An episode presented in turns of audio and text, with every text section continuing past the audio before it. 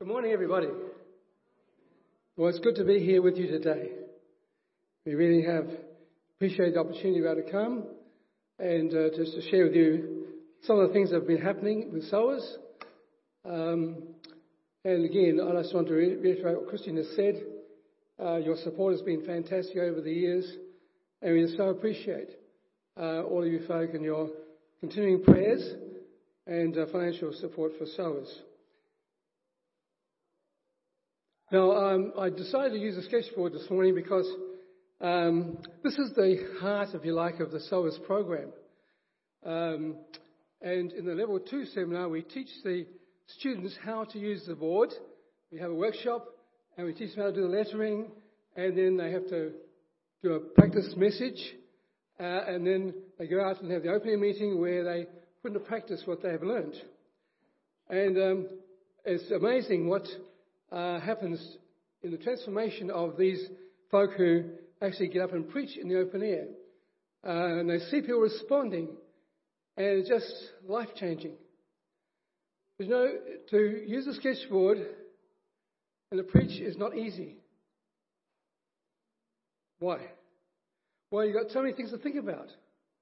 You to make sure you put the marks in the right places. You to remember the message off by heart. You can't have notes. And even those who've been experienced preachers who've done the sowers training find hard to, you know, in starting off to do the sketchboard uh, message. But I decided I'd, I'd, do it for you, even though I've got to memorize the message, and uh, I hope I get through it okay. I'm sure we will. In our many years of ministry, I've been in many, many churches in many different countries. And uh, there are not that many churches that really have impacted us. last year, um, we were at a church. In Patrick's church, the guy you saw on the screen from the Muslim area in Malawi, he is a pastor. He has his own church. And it's called the Everlasting Joy Church. Well, there's some weird, wonderful names, I can tell you. That's not a weird name, but there's some really strange names. But um, it's called Everlasting Joy Church. Now, even before we got into the church, there was a, an aura of joy around that place. It was just incredible. And when you go into the church, you can sense it. It's almost like as if you can feel it in the air. And when the folks started singing and worshiping, it was just magnificent. The church was totally full of people. People sitting outside the church as well. And it was just amazing. I said to Patrick, I said to him, look, your church is aptly named Everlasting Joy Church because there's joy here. And it impacted us so much in seeing a church that really was what its name suggested the Everlasting Joy Church. Now, I want us to look at 1 Thessalonians chapter 1. Here's a church had impact. Was a church that really was an unusual church. It was um, founded early on in Paul's ministry, his second ministry journey. And um, it was a church that uh, really was unlike any of the other churches that Paul had founded or uh, had written to in the uh, New Testament. But the church was founded by Paul as he was um, in Philippi. He had to leave Philippi. He had to come down uh, to um, uh, Berea, to um, uh, Thessalonica, where he, he, found the church there. And then he had troubles. He had persecution. He had to leave there and go down to where he stayed in Athens. And uh, in chapter 2 and 3, we have the history really of what happened to Paul and to the, the church in Thessalonica. He was so concerned because his ministry in, in Thessalonica was not finished. He hadn't yet felt confident that the, the people there who were converted were able to stand on their two feet in face of the persecution that they would receive and were receiving. So he was very concerned for this church. And so he, he decided he would send Timothy up to Thessalonica to um, find out what was going on, to see if the brethren were standing firm in the gospel. And Timothy comes back with a great report. And he says, Yes, they are. They're standing firm and they're, they're growing in um, the, the, the, um, their spiritual lives. So Paul's very encouraged with this. He is so thankful that you know God's been at work and they are continuing to be faithful to the Lord. Now, in looking at this church, in verse 3, we see the church um, has some characteristics which are very, very uh, important. Is we always thank God for all of you, mentioning you in our prayers. We continually remember before our God and Father your work produced by faith, your labour prompted by love, and your endurance inspired by hope.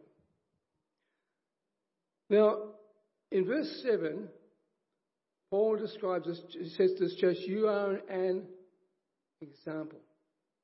You're an example to all the believers in Macedonia and Achaia. Now, that covered the whole of Greece. Because in AD, um, um, uh, in BC 142, the Romans divided Greece into two sections Macedonia in the north, Achaia in the south. And so they are known by all the believers throughout Greece. So he says, Now you an example. And the title of my message today is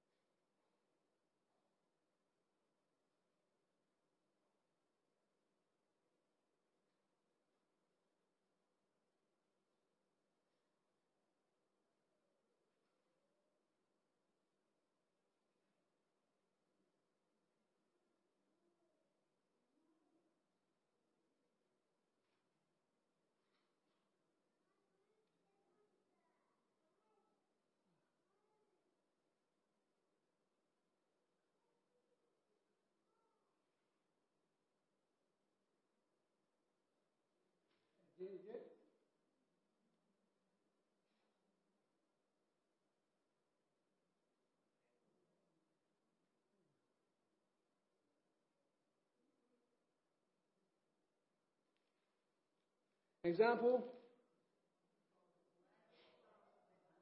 Example two. Follow, yes. Now, if you can't see the writing, go look at the, the green behind, okay? And then the letters will pop out. If you try and read it by looking at the marks, you'll be in trouble. Okay, an example to follow. So he's saying that this church was an example to follow. It was unusual. And, you know, we see how, in his writing to these the Thessalonians, how this, um, uh, he had such a love for this church. It was just a precious place to him. In chapter 2, he says they, he was like a mother to them. And he says he was like a father to them. He cared for them. He gave them his own life. And um, he was so, you know, the word uh, brother and sister in the, in the verses, just, in the um, NIV it just says brother, but in the Greek it means brother and sister. Um, he said that this word appears 17 times in this short epistle.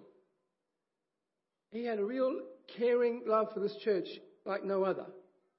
And it was like a parent, you know, concerned for their welfare. And uh, it's amazing how this comes through in this epistle. But he says that this church is an example because of four things that I want to highlight from this passage quickly. And, and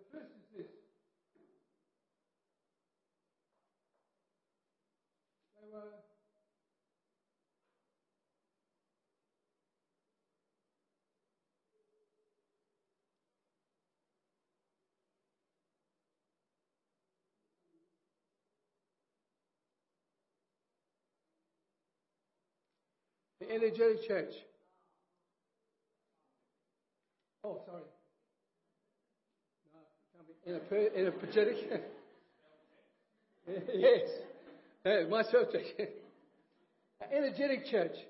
I mean, the words, for instance, here, written, they're all, uh, like he says, you know, I thank God continually for your,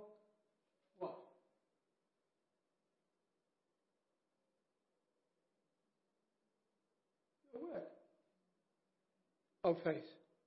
And he talks about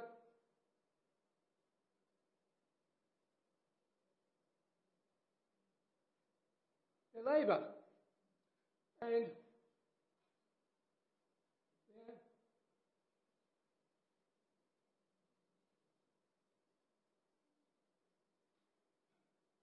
endurance. Now, all these are very energetic words, aren't they? They speak of energy being poured out. And this church was full of energy. Now he says, I thank God for your work of.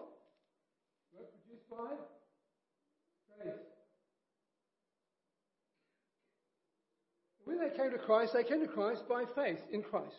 You can't come to Christ through works, we know that. It's by grace alone, through faith alone, through uh, in Christ alone. And so this is not talking about actually the, the way they came to Christ, it's what happens when they did come to Christ.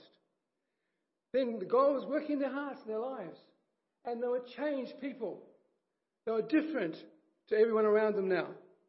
And they were seen now to want to love God and to know God. And to begin to want to serve God. And so this is a whole new concept in, these, in, the, in, the, in the, community of, of Thessalonica. People around them couldn't understand how these people had changed from what they were to what they are now. So wanting to serve God and to honour God, uh, the real God, and not be involved in the idolatrous worship of everyone else. And then labour of what?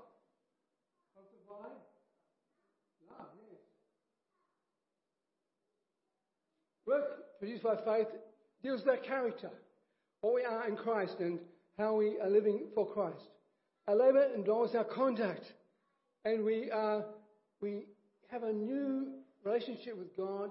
He pours His love into our hearts, through which we then pour our love out to others around us. And so there's a work of love going on, a labour of love. Word work in Greek is word ergos, and it means the fruit of our effort. The word labour is a different word, it's choros. That means the, the tears, the effort, the um, sacrifice, all the things that go into, into loving others. Okay. And so these two things were part of the character of the folk.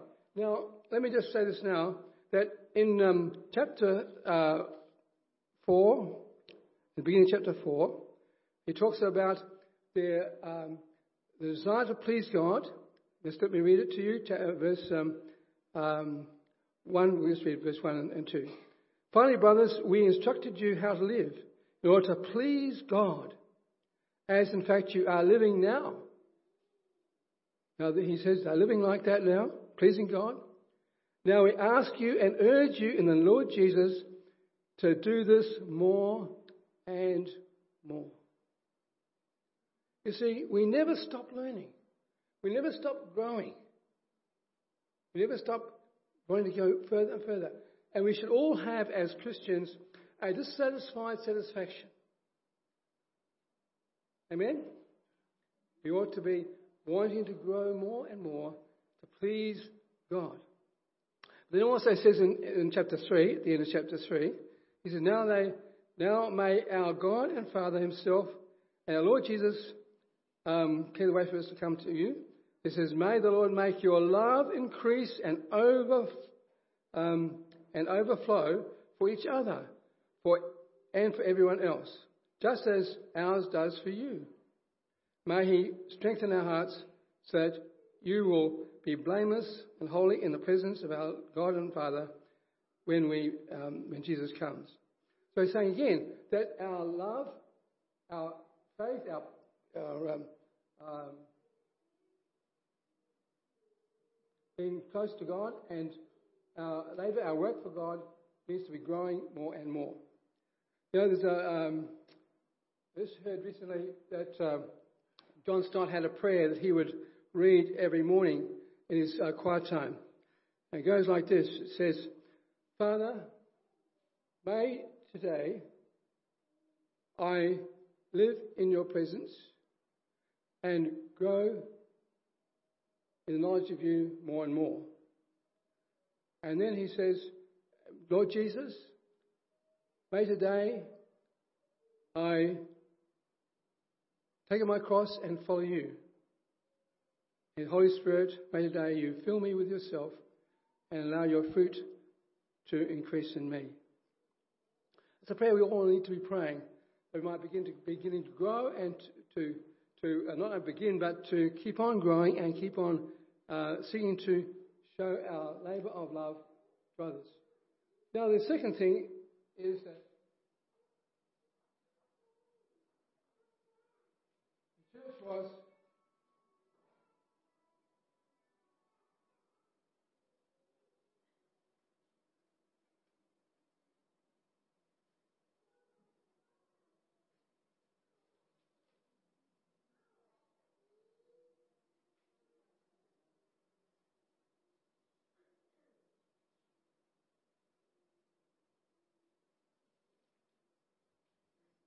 Enthusiastic. Yes, enthusiastic. Paul says that for we know, brothers, loved by God, that he has chosen you because our gospel came to you not simply with words, but also with power, with the Holy Spirit and with deep conviction. You know how we lived among you for your sake. You became imitators of us and of the Lord. In spite of the severe suffering, you welcomed the message with joy. Here is a, the of these people. They had, now Paul had come into, the, into their church, into their midst, and he was now sharing his life with them. He was sharing the gospel with them. More than that, he was teaching them to grow in their, in their new faith. And these believers were so excited by this. A bit like,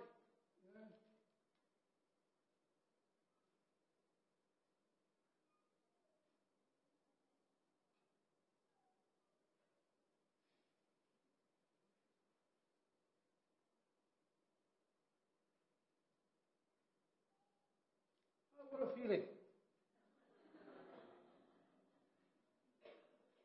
You know, there was a great now desire to, to be like Paul. Here was Paul, he come and he was suffering persecution by the, you know, the, the those who uh, were against him. And, um, and yet they were still desirous of being like him. He says that you know how holy, righteous, and blameless I lived among you, he says. And they just want to imitate him. He says also imitators of the Lord Jesus Christ and how Jesus suffered and died. And so they were in that situation where now they were so excited about what they had received, their new life. They wanted to just follow Jesus. They wanted to follow Paul and say and do what he was doing and um, listen to what he was sharing with them. I wonder how excited we are about our faith. You know, when I first became a Christian, oh my was I excited. I can remember going home on the bus from the crusade meeting, and I just had to stand. The bus was full.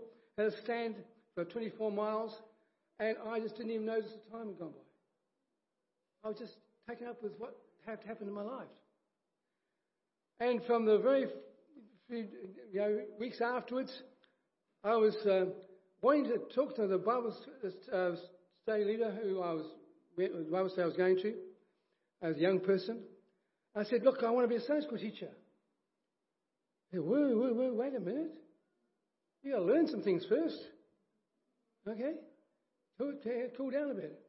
But my heart was desirous of being able to serve God.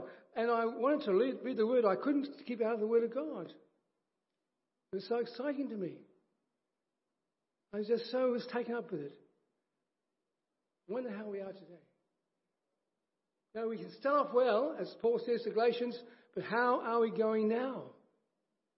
Are we still excited about being a Christian? Are we? Oh, some. Yeah, look, you know, in Africa, we, the folk there are so wonderful people. Um, uh, and, and we see many of them coming to Christ, and the change is enormous in their lives. And they're just so, so joyous. And uh, you know, even Christians who have been Christians for many years are still out there really, you know, enthusiastic about, about what they know and what they believe. And they're sharing it with others. I'm excited by that. But, you know, here we come back to Australia and we get long faces in church.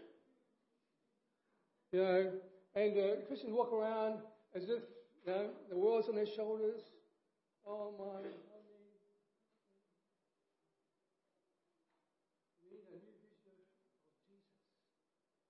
We need to have a, an awareness that being a Christian is exciting. It's not a drag. It's not a burden. If it is, then something wrong with your Christianity. It's a wonderful adventure with Jesus. So let's really make it so. Let's go out to church today. I want to really see some happy faces, some real rejoicing, praising the Lord. Because this is being enthusiastic.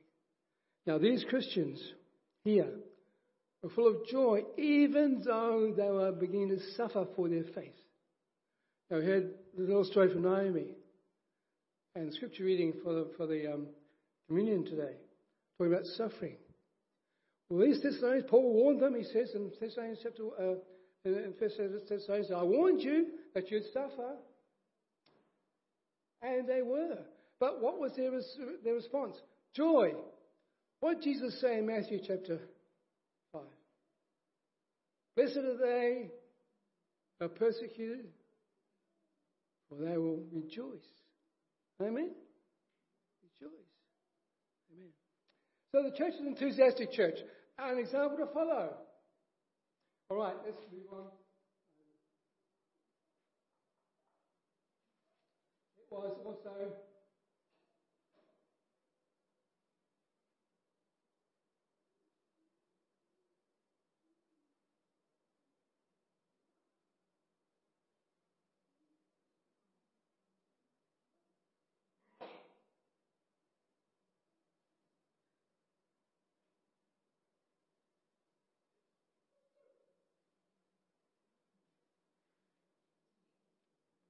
evangelistic.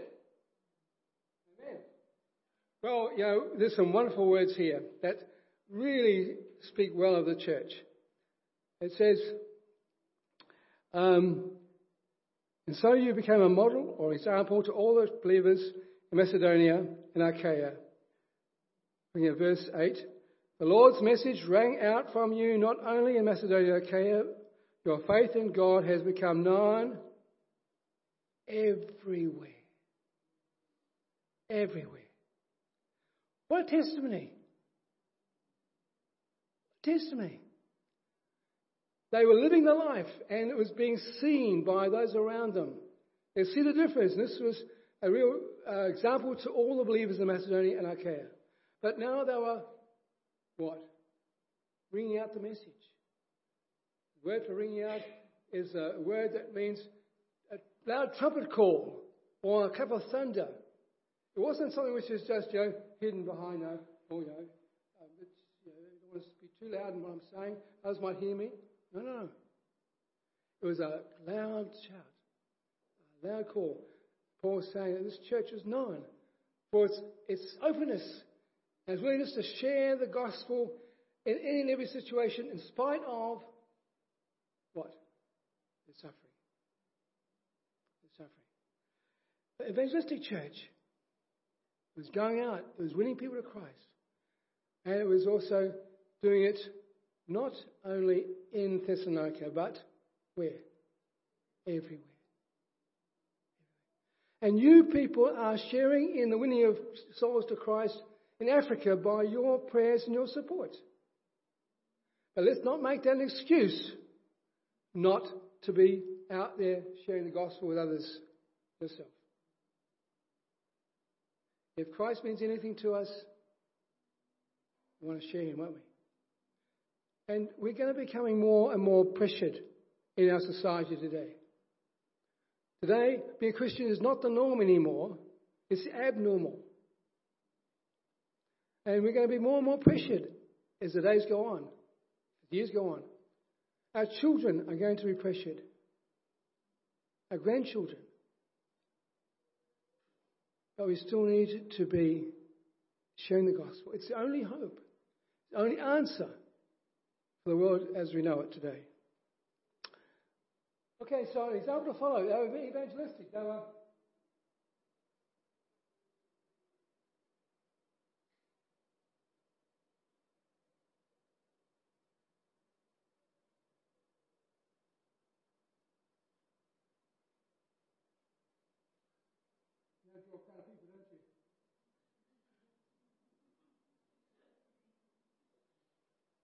sharing what?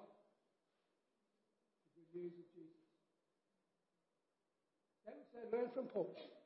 He says, Our gospel came the message that came from God through Paul. These people, they were chosen to be witnesses to Jesus. So how he's able to follow. excuse me. He's able to follow. How are we following this example? This is speaking to a church and to individuals. Okay, because Paul does say, he talks about encouraging and uh, uh, blessing those individually. He said, each one of you. Lastly,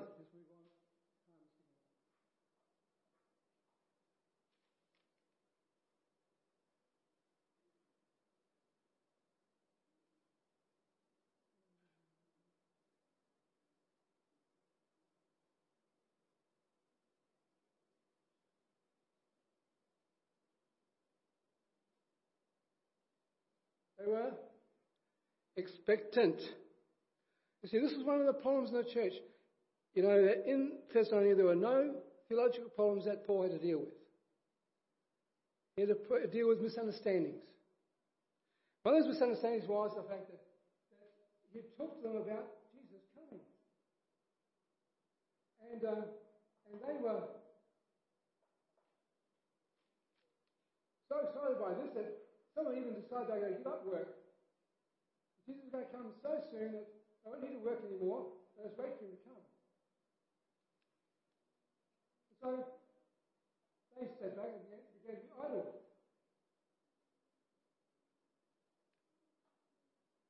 Paul tells, and other people, other folk were concerned because they were worried about their loved ones, those who died. Would they be taken up to be with Jesus? Are they going to stay in the ground? So in chapter 4, you know, 12 and onwards, Paul talks about the fact that, you know, Jesus comes without call and trumpet, and he said the dead in Christ will rise first. And they that remain will taken up into the clouds together with him. Now they were expecting this to happen in their time. You know? They were waiting for it to happen. They were so excited by it, but uh, also causing having some issues with the whole concept.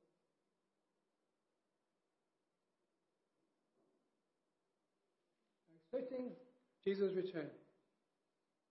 And this, of course, has, has a tremendous effect upon them. Of course, in expecting when they return, their endurance was by hope, was by hope, in what? In Jesus' return. That hope, it was a certainty, it's not a wishful thinking, the certainty that it was going to happen. When? Now we can endure many things when there's, a, there's hope at the end, isn't, isn't, can't we? You know? They who's pregnant and about to bring birth, she can endure the pain knowing that the, ah, the end result's going to be certain and great blessing to them. So we have a church that was waiting for the coming of the Lord. And this affects our behavior as well. Because Paul talks about you know, living in a way that's a blameless life, holy life, a life that's in keeping with the Lord Jesus, in, in the expectation of his coming. Now, let me ask this question. It's a very simple answer. Is Jesus coming soon? Is Jesus coming soon? Where's the enthusiasm? Come on. Is Jesus coming soon? How do you know? The Bible tells us exactly, but also, as we see the events taking place today in our world, it must be coming very soon. I mean, I'm not a prophet. I'm not going to say, you know, I can say what date because that's not possible. But he's coming soon. Now, in First John, John says, you know, not to be ashamed at his coming. When was the last time you thought about Jesus coming? This morning. Yeah, right now. Good. Praise the Lord. Okay. You see, we are so taken up with all the things we've got to do, all the pressures on us in our life, we have not got consciousness that Jesus is coming soon. That's our hope. That's our hope. That's our certainty. And we, if we're living with that certainty, we'll be living lives that are pleasing to God. Won't we? Because we don't want to be ashamed before Him when He comes. We need to be living the light of His coming again. So here's a church that's unusual. Now, Paul says it's an example to follow. Are we following that sort of example? Individually and as a congregation. Well, I'll leave that challenge to you because I can't answer that for you. And you can answer that before God yourselves. But let's do what Paul says we are to do. To grow more and more in pleasing God. To grow more and more in our love for others and for everyone else. And we're living day by day the light of His coming. So we'll be examples to others, examples to our family, examples to our workmates, examples to everyone around us. May it be so for God's glory. Let's pray together. Our loving Father, as you have just reminded us again, Lord, of how we can be able to please you and live for you. Help us, Lord, to see areas in our lives that we need to bring before you and confess. Maybe our coldness of heart,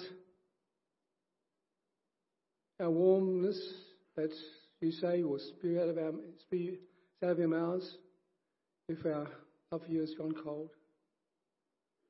We pray, Lord, that we might be challenged to be energetic, enthusiastic, evangelistic, and waiting for your great appearing. Lord, help us, we pray. That we might be authentic Christians in this society in which we live, where Christians are looked upon as being weirdos. Lord, may our lives so speak that there'll be no one can put, put the finger of blame to us. Or, Lord, that they will be willing to listen to us when we speak because our lives back up what we say. Help us, Lord, to be really true, born again, authentic believers. We ask this for your glory, for your own name's sake. Amen.